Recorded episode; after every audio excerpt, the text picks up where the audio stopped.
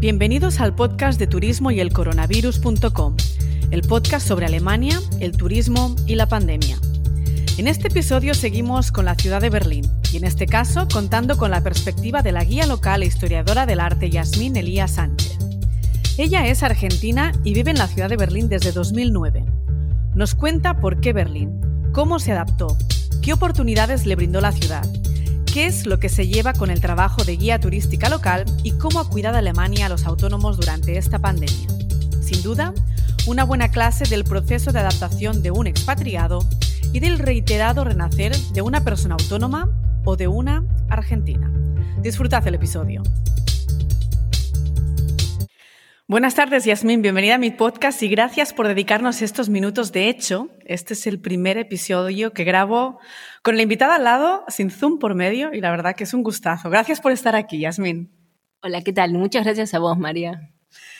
En los últimos episodios del podcast hemos hablado de Berlín. Eh, llevamos un rato ya hablando de esta ciudad, de este destino, una ciudad donde ambas vivimos, Hablamos eh, primero con la conservadora de la Gemälde Galerie y el Museum de Berlín, con María López Van Hull, y luego tuvimos el placer de tratar el turismo y el destino de Berlín con Carlo Carbone de la Oficina de Turismo de Visit Berlin. Cada uno de ellos nos contó su experiencia con el impacto del coronavirus, cómo han trabajado los primeros meses de la pandemia, qué se plantean para el presente y cómo enfocan el futuro y el reinicio. Son perfiles eh, asociados a grandes entidades y empresas y hoy cambiamos completamente de perfil. Hoy contamos con, con Yasmín, historiadora del arte, argentina expatriada, autónoma, emprendedora, productora, artista y guía turística local. Desde mi punto de vista, uno de los perfiles que durante esta pandemia ha tenido que mostrar más resiliencia y que ha tenido que reinventarse más. De hecho, quise contar con Yasmín no solo porque es una de estas actrices que forma parte del mundo de los viajes, sino porque además es un perfil que describe muy bien parte de las facetas de esta increíble ciudad, de la ciudad de Berlín. Yasmín, te habrás cansado de, de responder este tipo de preguntas, pero hay que empezar por ahí. Y me gustaría saber qué te llevó a Berlín. Bueno, mi historia empieza un poco, un poco antes, ¿no? Como a los 20 años dejé Buenos Aires y me fui a Madrid donde estudié Historia del Arte, pero los derroteros de la vida hicieron que dejara de estudiar artistas y me convirtiera yo en uno. En realidad, bueno, eso era algo que yo tenía ya dentro desde siempre. En ese momento empecé a formar un grupo de música con uno de los productores de Alaska la verdad que nos fue muy bien. Con la banda hacíamos tour por toda Europa y desde el 2004 ya habíamos pisado escenarios de Alemania y de Berlín. Llegado a cierto punto, decidí dejar la banda y comencé un proyecto solista, por lo que después de 12 años dejé Madrid y me mudé a Berlín. El proyecto anterior y el que estaba iniciando como solista eran de música electrónica y no había en ese momento, y creo que no hay todavía, en Europa un mejor lugar para hacer un proyecto de música electrónica que Berlín, porque Berlín es la cuna de la electrónica europea. Así que no me lo pensé dos veces y me vine. Así que Berlín fue esa música electrónica, que tiene mucho sentido. ¿Fue fácil adaptarse aquí? La adaptación fue complicada, pero creo que lo llevé muy bien. ¿Y el alemán venía de serie o lo tuviste que aprender? Yo cuando tenía unos 13 años eh, quería ser diplomática. De hecho, había estudiado Relaciones Internacionales en la Universidad de El Salvador en Buenos Aires, eh, carrera que abandoné. Eh, y estudiaba muchos idiomas en esa época. Estudiaba francés, estudiaba japonés, estudiaba alemán. Pero bueno, cuando llegué a Berlín no me acordaba mucho del alemán, pero sí lo que hice fue, en cuanto tuve la oportunidad, anotarme en una escuela para aprender alemán. La verdad que el método que tienen es genial. Te meten cinco horas dentro de una clase y desde el primer momento te empiezan a hablar en alemán, así que aprendes o aprendes. Sí, bueno, un curso intensivo siempre es lo mejor para hacer adaptación a tope. Pero bueno, es decir, las adaptaciones en Alemania no son fáciles. Yo eh, personalmente me vine ya con el alemán de serie. Yo estudié filología germánica, entonces vine a Alemania para mejorar el idioma. Y cuando veo, pues, empleados, eh, gente atrevida que viene sin saber nada de alemán, pienso, wow, me quito el sombrero, porque no es nada fácil. Es decir, es, un, es una sociedad mucho más fría que la latina, porque bueno, los alemanes son como son, son otra historia y no hablar el idioma hace que los entiendas peor, los interpretes peor. Entonces es un gran esfuerzo emocional el que tienes que hacer cuando no, no sabes nada de alemán. Así que por eso pregunto, porque realmente es, eh, es un inicio que no es fácil. Bien, seguimos. Em, cuentas que entraste en el mundo de la música, eh, así que imagino que con, con ese mundo trabajabas como autónoma.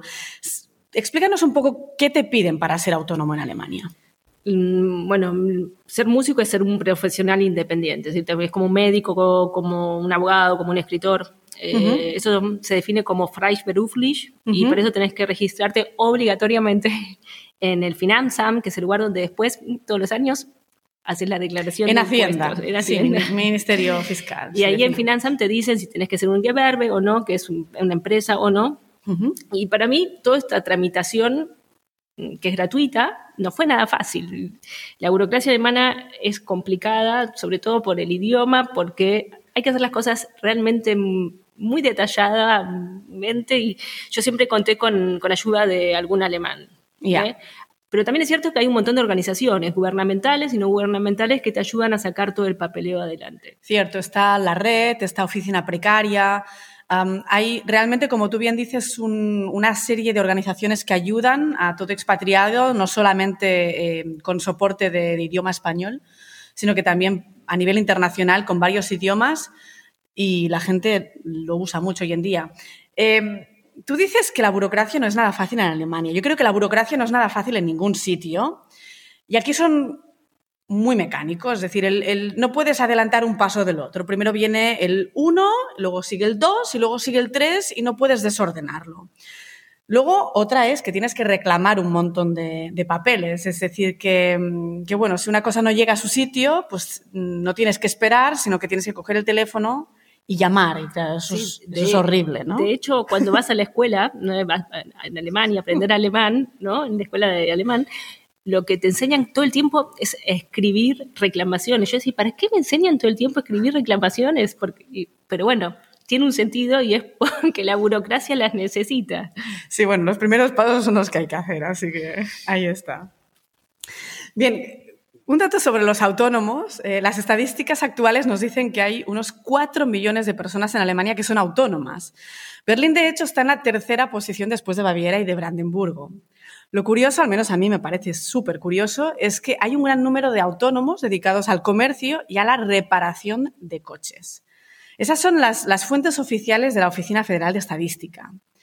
A mí me chocó mucho el tema de la reparación de coches, que fuese como un gremio muy grande dentro del mundo de los autónomos. Luego estuve eh, mirando un poco los datos de, de, artistas, ¿no? porque realmente Berlín se conoce como la capital de Alemania, pero también como el epicentro creativo de la República Federal. Y aunque hay muy pocos datos, ah, se puede confirmar que hay 10.000 artistas autónomos en Alemania y 8.000 están en Berlín. Por un lado, me imagino que la música entra de este mundo de artistas, em, que realmente es un lugar de grandes oportunidades, o eso nos lo puedes definir mejor tú. Pero ¿cómo es? Eh, eh, ¿Realmente hay, hay, oportunidades? ¿Son clichés? Eh, ¿Hay diferencias con otro Bundesland o con otro país? Bueno, en el mundo del arte la escena berlinesa es eh, muy grande y muy variopinta. Eso es muy enriquecedor. También hay muchas opciones para formación, que es algo muy interesante.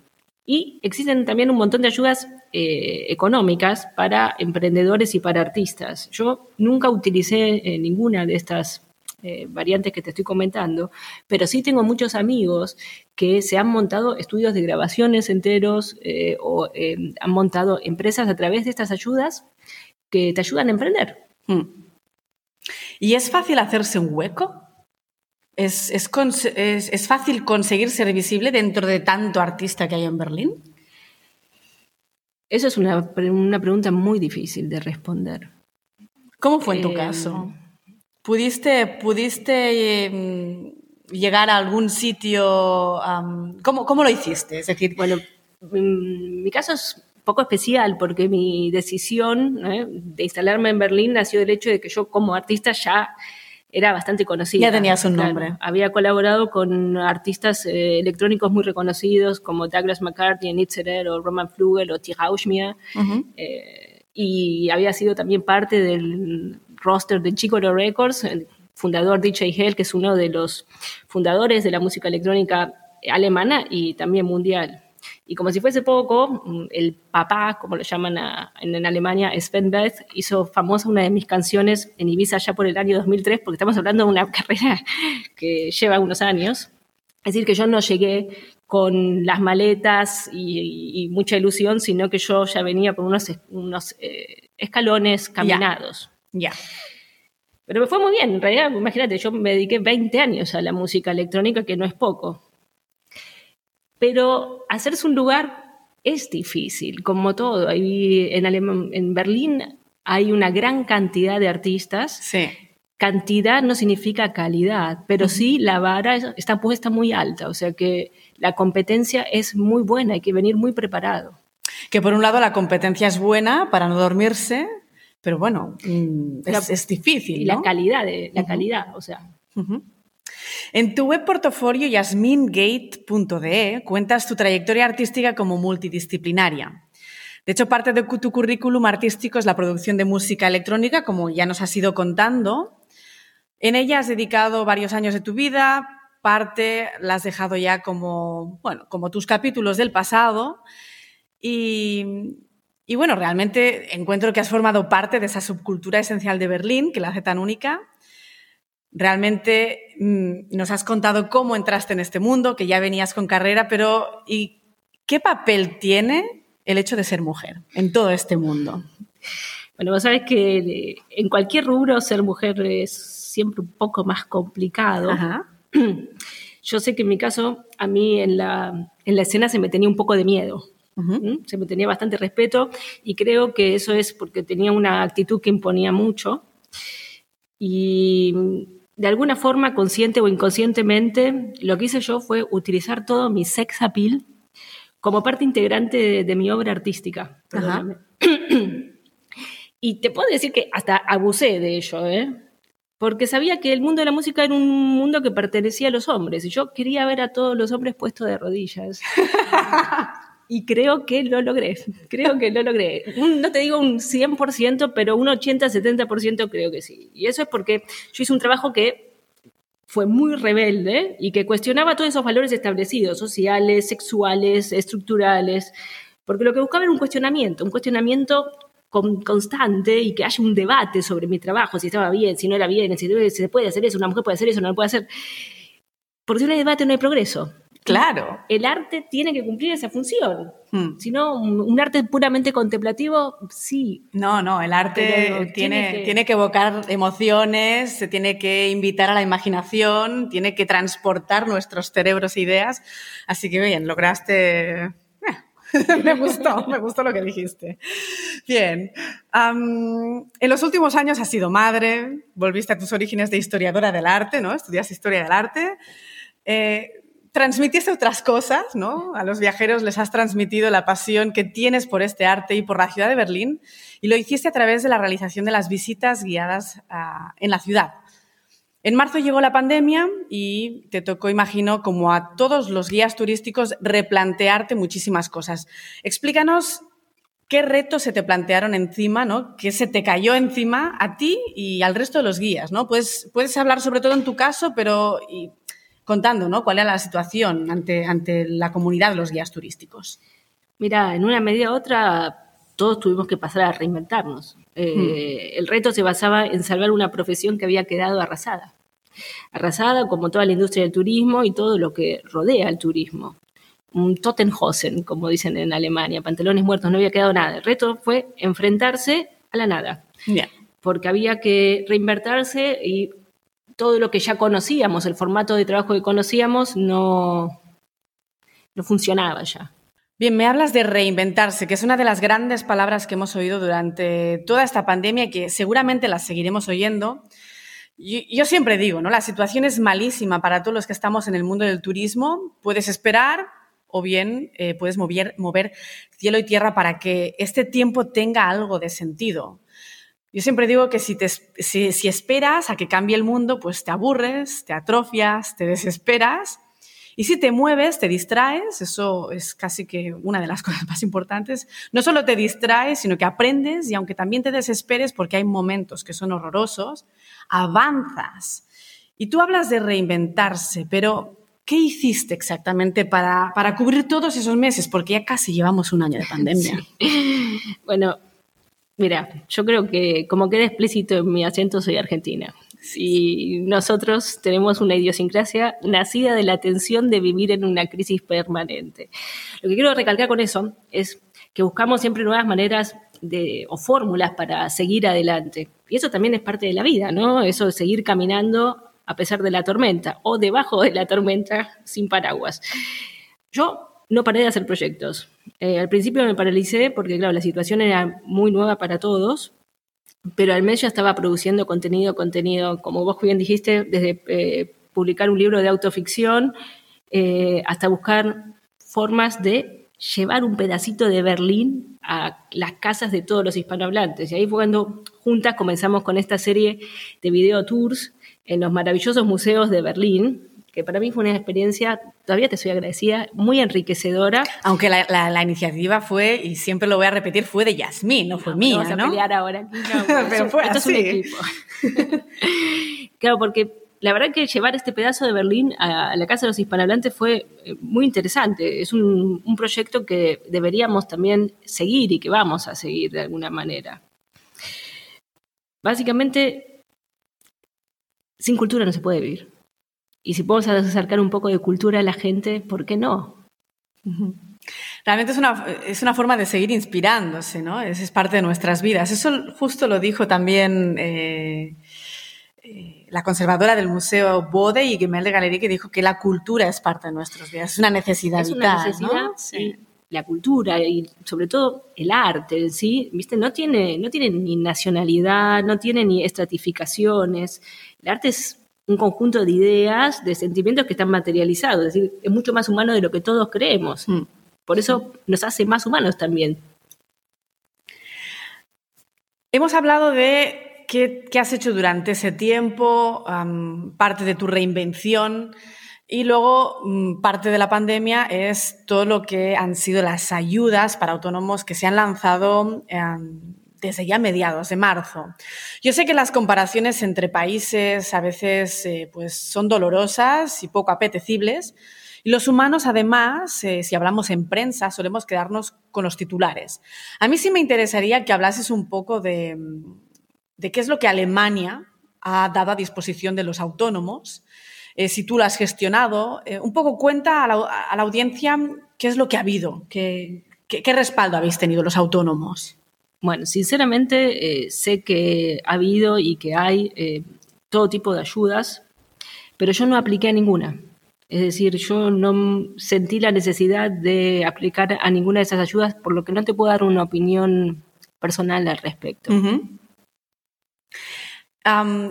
hubo, un poco para, para, aclarar esta parte, ya que Yasmín nos ha dicho, no tengo nada que ver con esto, Em, hubo la Corona Hilfe, la ayuda del Corona, que salió a mediados de marzo, relativamente temprano, con la premisa de eh, tener problemas de liquidez y de hacer el trabajo de autónomo como actividad principal. Eh, es cierto que se hizo, se puso a disposición de todos los autónomos con prácticamente cero burocracia. Tenías que poner los datos del banco, mm, tus datos personales, tu número fiscal, efectivamente, y en casi que menos de 48 horas, de hecho a mí me entró esta ayuda, a las 24 horas o casi menos de 24 horas tenías ese dinero. ¿Qué pasa? El miedo, la incertidumbre, la necesidad. Depende del caso de cada uno, porque al final es una ayuda que no solamente tenía unas premisas, sino que también tenía una parte de responsabilidad personal. Había muchísima gente que aplicó a esto. Y es a día de hoy que están empezando pues a reclamar eh, si realmente pues tenías derecho a pedirla o no. Y bueno hay gente que pues le ha salido como diríamos en España el tiro por la culata. Y, y bueno hay gente que evidentemente tuvo esa ayuda y tuvo un respaldo los primeros meses.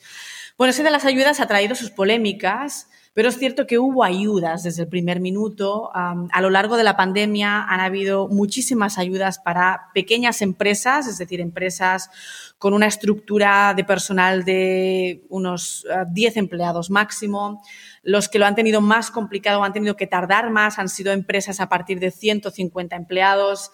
Es decir, ha habido muchísimos casos, han habido las Novemberhilfe, Dezemberhilfe ya para empresas más grandes, pero bueno, los pagos están llegando tarde, es decir, Sí hay un respaldo en general al mundo empresarial, a los autónomos también ha habido, pero evidentemente no es todo oro lo que reluce porque al final estamos en época de crisis, hay una pandemia y es todo pasarlo con penurias. Es decir, es, que es un momento extremadamente delicado y hay que estar muy agradecido de que haya por lo menos un poco de ayuda, ¿no? Yo, a pesar de que no lo usé, estoy, estoy feliz de que haya gente que la pueda utilizar si la necesita.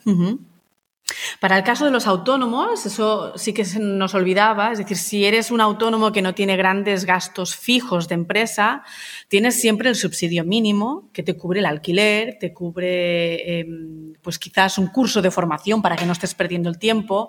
Es decir, que al final Alemania lo decimos, ¿eh? es una época de penurias, de que pasas el mes con incertidumbre, con, bueno, no sabes muy bien cómo vas a vivir el mes que viene igual, pero sí que te da la opción de, mira, te podemos ofrecer este curso, no estás parado, te vas formando y para el día de mañana al menos mm, tú y el Estado gana. Así que bueno, no nos podemos quejar. Yo comparo siempre con España y creo que no me puedo quejar. Seguimos y dejamos las ayudas de lado.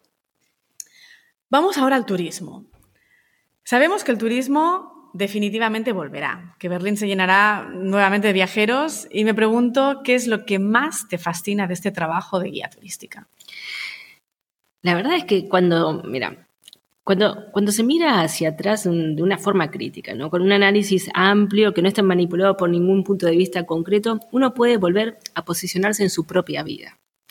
¿Eso es la historia o para eso debería servir? ¿eh? Es como un clic. Y ese clic, como guía, lo tenés cuando estás en un lugar determinado en la ciudad, que no parece en absoluto interesante, y contás lo que allí aconteció. Haces un silencio y le mirás la cara a todos los oyentes.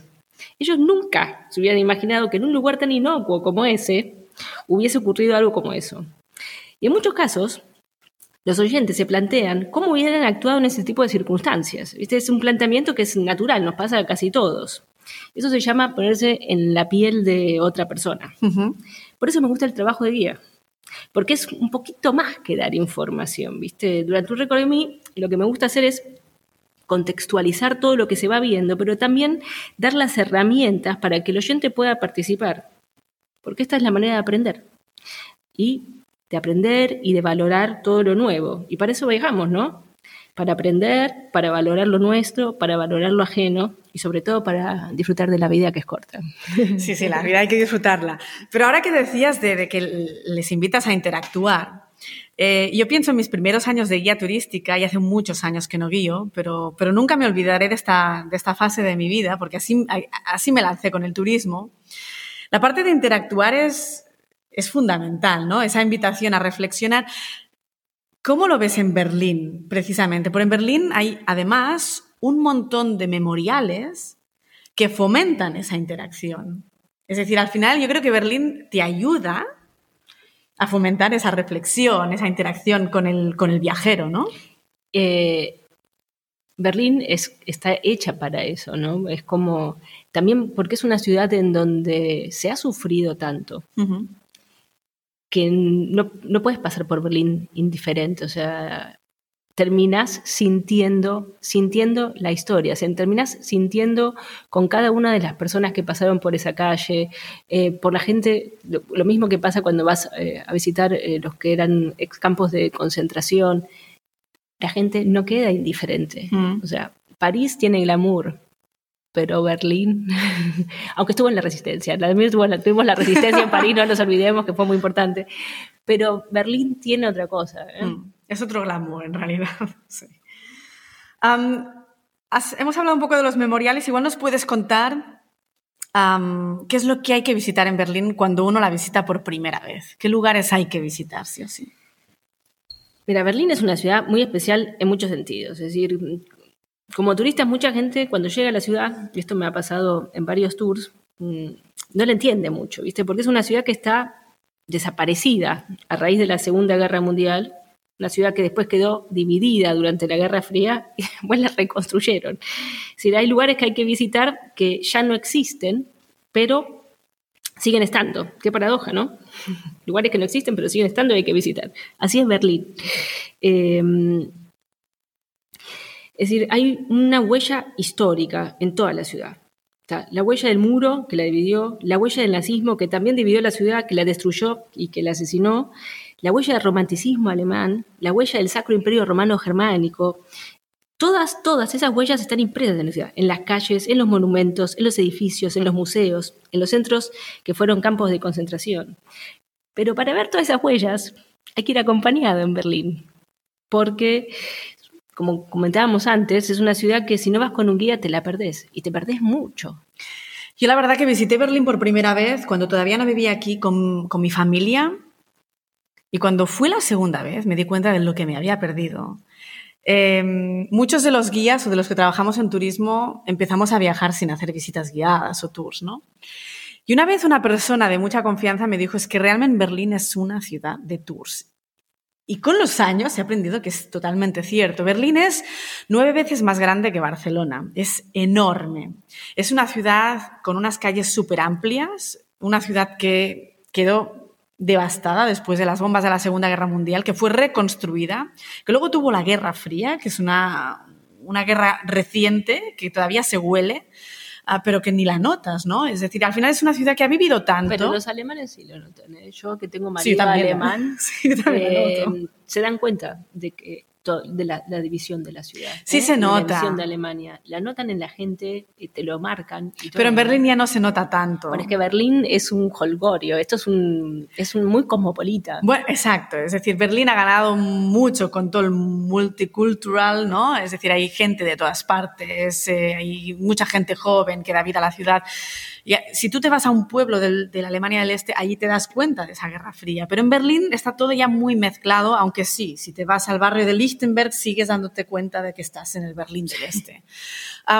es decir, yo sí que poco a poco me creo que Berlín es una ciudad de tours porque realmente Berlín es demasiada historia, ¿no? Es demasiado grande y entonces viene bien que uno te sitúe y uno puede luego decir si se queda con el guía más tiempo, más días, más horas o si luego se va por libre.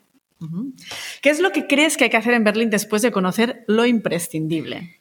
Bueno, después de tachar todos los ítems de la famosa lista de Berlín, te puedes sentar a observar, a contemplar. ¿eh? Te puedes sentar a la orilla de un canal en Kreuzberg, en la terraza de un café en Mitte o simplemente podés callejear y vas a, vas a vivir lo que yo llamo la magia. lo llamo así. Em, y te aseguro que no se necesitan más de cinco minutos eh, para percibir esta magia. Vas a ver algo que nunca viste en tu vida. Porque la verdad que vas a ver algo o totalmente estrambótico o fuera de lugar, pero, viste, relajado. Algo totalmente extraño, pero también amigable. Yo te juro que las cosas que he visto en Berlín caminando por la calle, no las vi en ninguna otra parte del mundo y te aseguro que viajé mucho. Es... Berlín es... Eh, tú lo dijiste una vez en una conversación a dos que tuvimos, estrafalaria, lo dijiste, ¿no? Sí, eh, sí Berlín es, es Berlín es, muy auténtica. Yo diría que está llena de personajes súper auténtica y eso la hace propia. Es decir, Berlín tiene su parte posh, su parte alternativa, mega underground, eh, la parte más neutral. Kreuzberg, que lo ha citado Yasmín, es el barrio turco, un montón de multicultural, ¿no? Sí, es maravilloso. Así que sí, Berlín, Berlín es sí. Yo te doy la razón, es sentarse en un banco y observar a ver quién pasa, Son quién se Cinco minutos, cinco minutos y ¡pam! Ves familias, ves el loco, todo. Así que nada, no solamente un tour, sino que siéntense en un banco. Todo. Y miren, sí. Oye, Yasmin, te voy a proponer un juego para cerrar este episodio. Eh, todo va de Berlín, no te voy a sorprender, eh, pero hay dos respuestas a elegir. Algunas veces las verás muy claras y dirás, ya sé lo que quiero, otras será más difícil. Pero es una, es una forma, creo yo, muy buena de saber qué podemos elegir si viajamos a Berlín. Ok. Yo creo que va a ayudar al viajero. Berlín, ¿bici o metro? Bici, bici, bici, bici. Berlín es una ciudad súper plana, así que es muy fácil andar en bici por aquí. ¿Tour de pago o free tour? Tour de pago. Tour de pago. ¿Altar de Pérgamo o Nefertiti? Los dos. Ah, tengo que elegir Si, uno. si solo tengo una hora y media, ¿dónde me voy? Ay. Ay. bueno, altar de Pérgamo. Altar de Pérgamo. ¿Mauerpark o Tiergarten? Mauer Park. Mauerpark, que es el, el- el parque donde hay trozos de muro y está el mercado de la pulga más grande que hay los domingos. en Es Berlín. maravilloso. Eh. ¿KDB o Bikini Berlín? KDB. ¡Ay, qué clásica! Bikini Berlín es un... Es no, un- bikini me encanta, pero tengo ganas, tengo, me quedé con ganas de comprar un par de, cosas en KDB desde la pandemia, por eso lo tengo. O sea, hay que esperar un poquito todavía que todo está cerrado. Nada, 7 de marzo quizás. ¿no? Ah, vamos. Sí. ¿Currywurst con piel o sin piel? currywurst con piel. Con piel, así lo piden la mayoría de los berlineses. Di que sí, mit Darm se dice aquí. ¿Un bar o un Biergarten? Un bar. Un bar, sin duda. Un bar de esquina, además, ¿no? Open Air o Berghain. Ah, Berghain. Berghain. Aunque si no podemos entrar, ¿no? porque Sí, los no, clubs lo van a tener muy duro con la pandemia. Yo Ah. haría un open air y después cerraría el fin de Berghain. semana en Berghain. A eso me gusta. me voy contigo. Yo creo que muchos openers son los que nos van a necesitar o los que nosotros vamos a necesitar después de esta pandemia. Llevamos muchos meses eh, medio confinados, así que nada, es una- uno de, los grandes deseos que vamos a tener después de esa pandemia. Gracias, Yasmín, por todo tu tiempo. Ha sido genial tenerte aquí, que nos contases eh, cuál es la vida del artista, cuál es la vida del expatriado, cuál es la vida del guía turístico.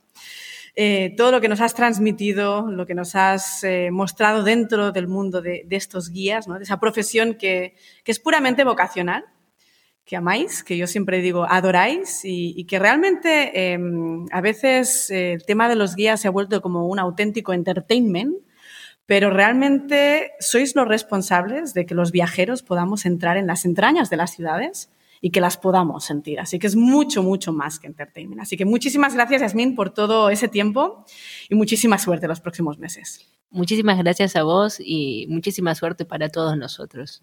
Hasta luego, Yasmín. Chao. Espero que os haya gustado el episodio con Yasmín. La semana que viene nos trasladamos a España para hablar con el presidente de ACABE, Martí Sarrate. Este va a ser un episodio que nos mostrará la realidad de las agencias de viajes desde el minuto uno de la pandemia. Una realidad cruda y muy desesperante, pero al mismo tiempo una realidad que demuestra que este es un sector resiliente, luchador y que debería ser escuchado. Un episodio basado en hechos, durísimo, pero sabemos que con toda crisis sacamos siempre algo bueno. Así que Martí Sarrate nos contará también qué será el turismo post-COVID. Hasta la próxima semana, os espero.